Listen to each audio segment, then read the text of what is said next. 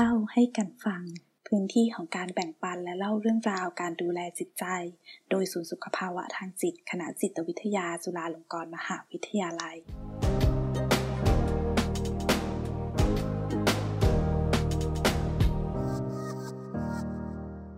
สวัสดีค่ะ มาพบกับการวรการรัตนพันธ์นักจิตวิทยาประจำศูนย์สุขภาวะทางจิตค่ะ กลับมาพบกับ EP ที่ 8 ของเล่าให้กันฟังค่ะ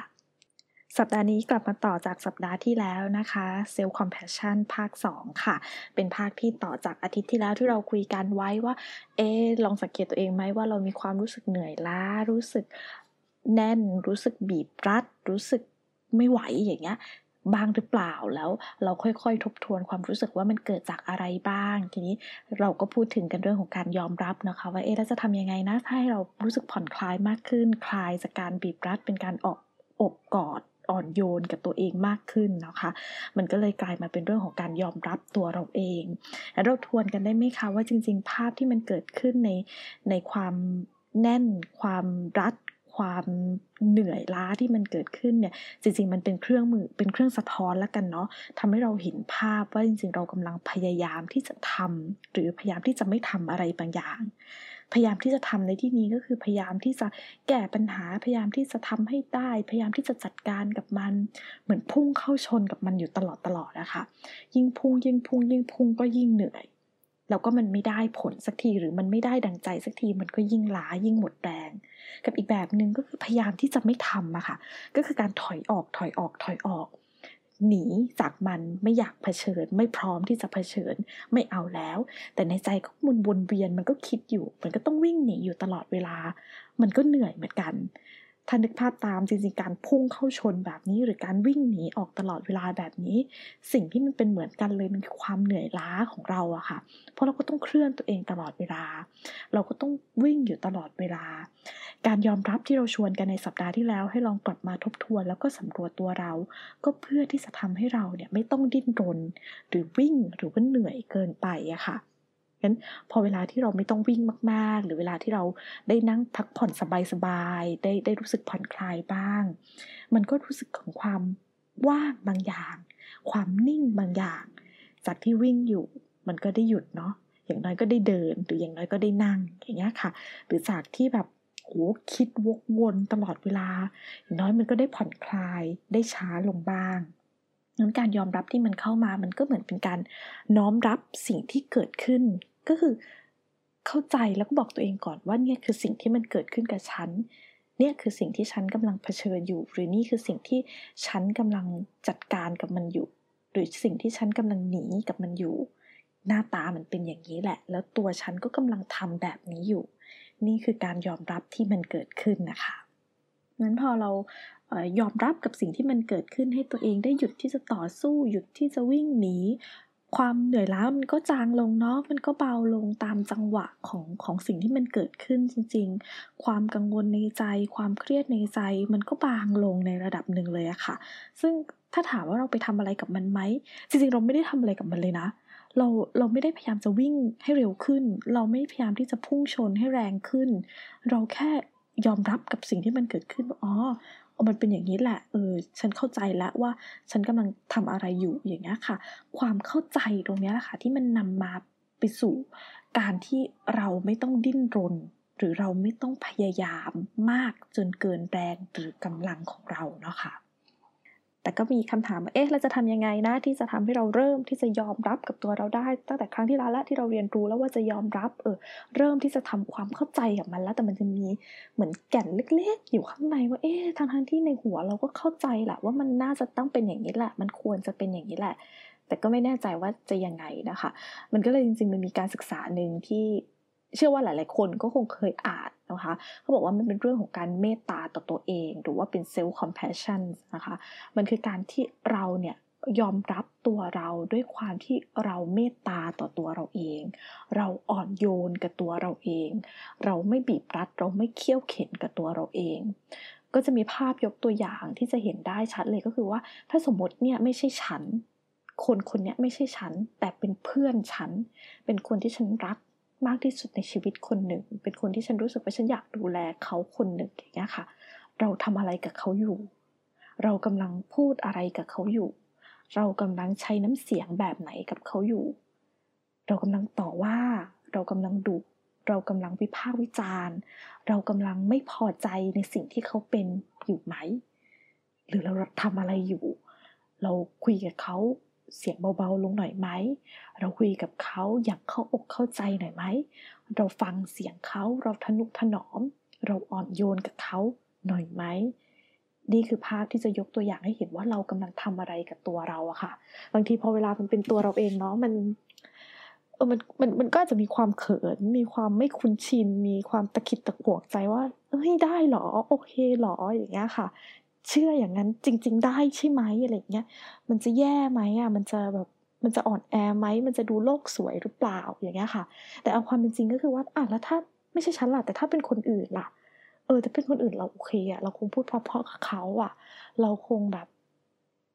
คุยดีๆ กับเขาอะเราคงแบบดูแลเขาอย่างดีอะหรือไม่ไม่ไม่ไม่ใช่แม้กระทั่งคนนะคะ แต่เหมือนเป็นของที่เรารักเป็นสัตว์เลี้ยงที่เรารักอะถ้าเกิดเขาไม่สบายอะเรา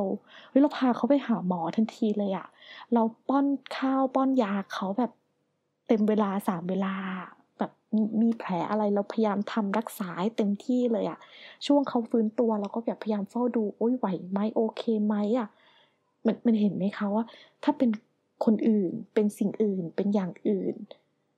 มันมันพร้อมที่จะที่จะอ่อนโยนกับเขาพร้อมที่จะเปิดรับ พร้อมที่จะเข้าใจ พร้อมที่จะรับฟังตัวเขา แล้วถ้าเป็นเราล่ะ เรารู้สึกอย่างนั้นหรือเปล่า เราเปิดพื้นที่ตรงนี้ให้กับตัวเราหรือเปล่า เรารับฟังตัวเราเช็คเช่นนั้นหรือเปล่า หรือเราปฏิบัติตัว เราดูแลตัวเอง อย่างนั้นหรือเปล่า การที่เราจะเหมือนคล้ายๆ ยอมรับตัวเราได้เนาะเข้าใจตัวเราได้เนาะมันก็มาจากการที่เราให้โอกาส ให้ความอ่อนโยน ให้ความเมตตากับตัวเราเนี่ยค่ะ มันถึงจะเกิดการยอมรับตรงนี้ได้ เลยชวนทุกคนนะคะว่าจริงๆพอกลับมาสังเกตตรงนี้เราก็จะเห็นว่าเรากำลังทำอะไรกับตัวเราเองอยู่งั้นการยอมรับที่เราเคยรู้จัก การยอมรับที่เราเคย คุ้นหูผ่านตามาบ้างว่าอ๋อมันจะต้องอย่างนี้มันจะต้องอย่างนี้นะหนึ่งสองสามสี่นะ อย่างเงี้ยมันอาจจะไม่ต้องไปถึงตรงนั้นก่อนก็ได้ มันแค่กลับมาที่ตัวเราว่า ถ้าถ้าเป็นการดูแลตัวเราเองเราอยากทำยังไง ถ้าเป็นการใส่ใจตัวเราเองเราอยากทำแบบไหน มีอะไรที่เป็นเรื่องของ self-care ที่ดูแลตัวเราได้เราได้ทำอย่างนั้นหรือเปล่า แค่เริ่มจากตรงนี้ก่อนก็ได้นะคะนี่การการเมตตาต่อตัวเอง การดูแลตัวเองการ ให้การยอมรับกับตัวเอง มันจะนำไปสู่อะไร จริงๆมันก็มีหลายหลายงานที่ศึกษากันว่ามันนำไปสู่เรื่องของการลดความกังวลในตัวเราได้ ลดความเครียดที่เกิดขึ้น หรือแม้กระทั่งลดความเศร้าที่เกิดขึ้น อาจจะชวนคุยกันย่อๆนะคะ ว่ามันทำยังไงทำงานยังไง มันทำงานโดยการที่จริงๆ เวลาที่เราเหมือนเข้าใจสถานการณ์ที่เกิดขึ้น แปลว่าเราไม่ได้หมกมุ่นอยู่กับความคิดหรือความเชื่ออันหนึ่งอันใดเพียงอย่างเดียวแล้วแหละ เหมือนตอนที่เรากำลังจมอยู่กับสถานการณ์นั้น เรารู้สึกแย่กับสถานการณ์นั้น เพราะว่าตอนนั้นเนี่ยมันมีความคิดหรือความเชื่อบางอย่างที่มันฟิกซ์มากๆเลยค่ะ มันเป็นความเชื่อที่ว่ามันต้องแย่แน่ๆเลย มันต้องไม่ดีแน่ๆเลย ถ้าฉันทำแบบนี้มันต้องเป็นอย่างนั้นแน่ๆเลย แล้วถ้าฉันไม่ทำแบบนี้มันก็ต้องเป็นอย่างนั้นแน่ๆเลย มันทำให้เราวนอยู่กับความคิดเหล่านี้อย่างเดียวเลยงั้นไม่ได้ ฉันก็เลยต้องทำอย่างนั้น ไม่ได้ ฉันก็เลยต้องไม่ทำอย่างนี้ มันก็เลยยิ่งบีบยิ่งเค้นตัวเราเองมากขึ้นเซลล์คอมพชชันมันเข้ามาตรงนี้ตรงที่ทำให้เราอ่อนโยนกับตัวเองทำให้เราค่อยๆ ผ่อนคลายใจของเราเองเออบางทีมันอาจจะหนักแหละ มันยากเหมือนกันเนาะเดินทางนี้ มันก็ไม่ง่ายเหมือนกัน เพราะมันดูเหมือนเป็นทางที่มันน่ากลัวสำหรับฉันเหมือนกันอะไม่เป็นไรค่อยๆ ที่จะเดินกับมันก็ได้ มันเห็นความยืดหยุ่นไหมคะ มัน flexible มากขึ้นจากตอนแรกที่ fix ไว้ว่ามันจะต้องเป็นอย่างนั้นต้องเป็นอย่างนี้ มันมีความยืดหยุ่นมากขึ้น มันไม่ต้องดึงไม่ต้องรัดตัวเอง แต่มันค่อยๆเดินแล้วก็ผ่อนคลายมากขึ้น พอจะเห็นความแตกต่างใช่ไหมคะ นี่กันจะชวนดูอย่างนี้ว่า เอ๊แล้วแล้ว self-compassion เนี่ยมันจะเริ่มทำยังไงได้นะ หรือมันจะมีวิธีการยังไงได้นะที่ที่มันจะง่ายแล้วหรือที่มันจะเข้าใจได้เอามาใช้ได้ เดี๋ยวชวนลองสำรวจไปพร้อม ๆ กันนะคะ ถ้าพูดถึง self-compassion อาจจะพูดถึงหลักๆ ใหญ่ๆ อยู่ประมาณ2อสอย่าง เพื่อให้เข้าใจง่าย แล้วก็เพื่อให้เห็นภาพง่าย อย่างแรกการที่เราจะเมตตาตัวเราเอง หรือการที่เราจะอ่อนโยนกับตัวเราเองได้เนี่ยมันคือการบอกกับตัวเรานี่แหละ บอกว่าสิ่งที่เรากำลังเผชิญ บอกว่าสิ่งที่เรากำลังเจอคืออะไร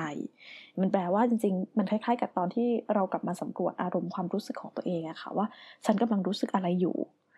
กลัวใช่ไหมกังวลเนาะ ไม่สบายใจอย่างเงี้ยค่ะ หวัดหวั่นเหมือนกัน ไม่มั่นใจเงี้ยค่ะ เหนื่อยหดหู่เหมือนกันเนาะอย่างเงี้ยค่ะ เป็นการบอกความรู้สึกกับตัวเราเองทำให้เราได้ได้รับรู้ว่าฉันกำลังรู้สึกอะไรอยู่ ฉันกำลังอยู่ในสถานการณ์ไหน ตอนนี้มันเป็นยังไงบ้างนะ เหมือนเราได้รู้จักหน้าตาของสิ่งที่เราเจอ แล้วก็ได้เห็นหน้าตาของเราชัดขึ้น เหมือนตอนส่องกระจกอยู่ นาะคะ่ะเราก็จะเห็นนะโอ้ยโซมจังเลยช่วงนี้แบบหน้าตาไปหมดแล้วอย่างเงี้ยค่ะ หรือว่าแบบโอ้ทำไมร่างกายปวดเมื่อยขนาดนี้นะ อย่างเงี้ยกลับมาจากทำงานมันเหนื่อยไม่อยากทำอะไรเลย ไม่อยากคุยกับใครเลยอย่างเงี้ยค่ะ งานยากจังเลยเดี๋ยวแบบโอ้ยครอบครัวทำไมมันถึงวุ่นวายขนาดนี้ อย่างเงี้ยค่ะ ลูกทำไมถึงต้องแบบอะไรเยอะแยะมากมายขนาดนี้ มันก็อย่างน้อยมันได้เห็น ความคิดของตัวเราเอง เห็นความรู้สึกของตัวเราเอง มันคือการรับรู้ตัวเราอะค่ะ หลังจากที่เรารับรู้อารมณ์ความรู้สึก รับรู้ตัวเราแล้ว สิ่งที่ชวนเป็นอันที่สองก็คือว่าทำความเข้าใจกับสิ่งที่เกิดขึ้นก่อนว่าเอ้ยบางทีสิ่งที่เราเจอเรื่องที่เราเผชิญ หรือสิ่งที่มันเกิดขึ้นกับเราเนี่ย มันก็เป็นธรรมชาติที่เกิดขึ้นได้ มันมันไม่ได้บอกว่าเล็กหรือใหญ่นะคะ แต่เข้าใจว่ามันเป็นธรรมชาติที่เกิดขึ้นได้กับเรา และที่สำคัญก็คือว่าเป็นสิ่งที่มันเกิดขึ้นอยู่เหมือนกันกับหลาย ๆ คน หรืออาจจะใกล้เคียงกันกับหลาย ๆ คน มันไม่เหมือนซะทีเดียวหรอกค่ะ เพราะเราก็อยู่ในสภาวะสถานการณ์ที่ต่างกัน แต่ในความต่างตรงนั้นมันก็มีบางอย่างที่คล้ายคลึงที่ ลักษณะเหมือนหรือประสบคล้ายๆกันอยู่บ้าง อย่างถ้าเรายกตัวอย่างทำงานเนาะเวลาที่เราทำงานแล้วเราพบว่างานของเรา มันไม่ดีอะ่ะมันมันมันยังไม่ดีแล้วมันโดนตำหนิมันโดนว่าหรืองานโดนคอมเมนต์อย่างเงี้ยค่ะ สิ่งที่มันเกิดขึ้นคือบางทีเราวนอยู่กับความคิดเหล่านั้นอะว่าแบบทำไมฉัน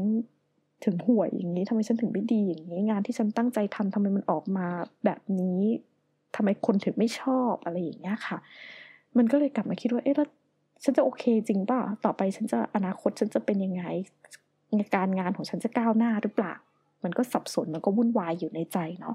สิ่งที่มันชวนเราได้หลังจากที่เราเห็นความรู้สึกของตัวเราแล้ว รู้สึกเสียใจ รู้สึกผิดหวังกับสิ่งที่เกิดขึ้นแล้ว สิ่งที่ชวนตอบคือการคอนเนคกับคนอื่น หรือการที่เห็นภาพว่าจริงๆ เออ มันก็มีหลาย ๆ คนนะที่ต้องเจอสภาวะเหล่านี้ เออ จริงๆ มันก็เข้าใจว่าเป็นธรรมชาตินะ ถ้าเราเจอ การคอมเมนต์ถ้าเราเจอการต่อว่าถ้าเราเจอว่าเราผิดพลาด การที่เรารู้สึกผิดหวังเออมันก็เกิดขึ้นได้งั้นไม่ใช่ว่าคนทุกคนจะสำเร็จอย่างเดียวตลอดเวลา ก็อาจจะไม่ใช่อย่างนั้น หรือแม้กระทั่งคนที่คอมเมนต์เราคนที่พิสูจน์งานเรา หรือแม้กระทั่งคนที่วิพากษ์วิจารณ์งานเราเขาก็มีภาพ part แบบนี้เกิดขึ้นในชีวิตของเขาเหมือนกัน ก็คือมีความผิดพลาดก็เคยเกิดขึ้นเหมือนกัน เอออาจจะไม่ใช่เราคนเดียวหรอกที่เผชิญเรื่องราวเหล่านี้ อาจจะไม่ใช่เราคนเดียวที่จะต้องจมอยู่กับปัญหาเหล่านี้ที่เกิดขึ้น มันเกิดการเชื่อมโยงตัวเรากับคนข้างนอก มันเกิดการเชื่อมโยงตัวเรากับสิ่งแวดล้อมข้างนอกเนาะคะ มันทำให้เราไม่ต้องไม่ต้องหมกมุ่นอยู่กับใจของเราอย่างเดียวอะไม่ต้องวุ่นวายอยู่กับใจของเราเพียงอย่างเดียวแต่เราค่อยๆเปิดภาพกว้างขึ้น เหมือนมองก็มองในมุมที่ ขยายมากขึ้น เป็นเลนกว้างมากขึ้นจากเดิมนะคะ ตัวที่จะเป็นตัวที่สามที่เป็นสเต็ปที่เข้าใจง่ายแล้วก็ชัดมากเลยก็คือว่า พอเรารับรู้อารมณ์ความรู้สึก พอเราเชื่อมโยงตัวเรากับคนอื่นๆ กับสิ่งที่มันเป็นธรรมชาติ วิถีที่มันเกิดขึ้นกับสิ่งแวดล้อมที่เราเข้าใจแล้ว กลับมาอ่อนโยนโดยการเริ่มต้นพูดดีๆ กับตัวเราอะพูด อย่างอ่อนโยน พูดอย่างเข้าใจ พูดอย่างเหมือนเหมือนเวลาเราพูดกับคนที่เรารักอะ่ะ พูดพูดด้วยความนอบน้อมด้วยความเปิดรับกับตัวเราด้วยเหมือนกัน นึกภาพไหมคะเวลาเราคุยกับ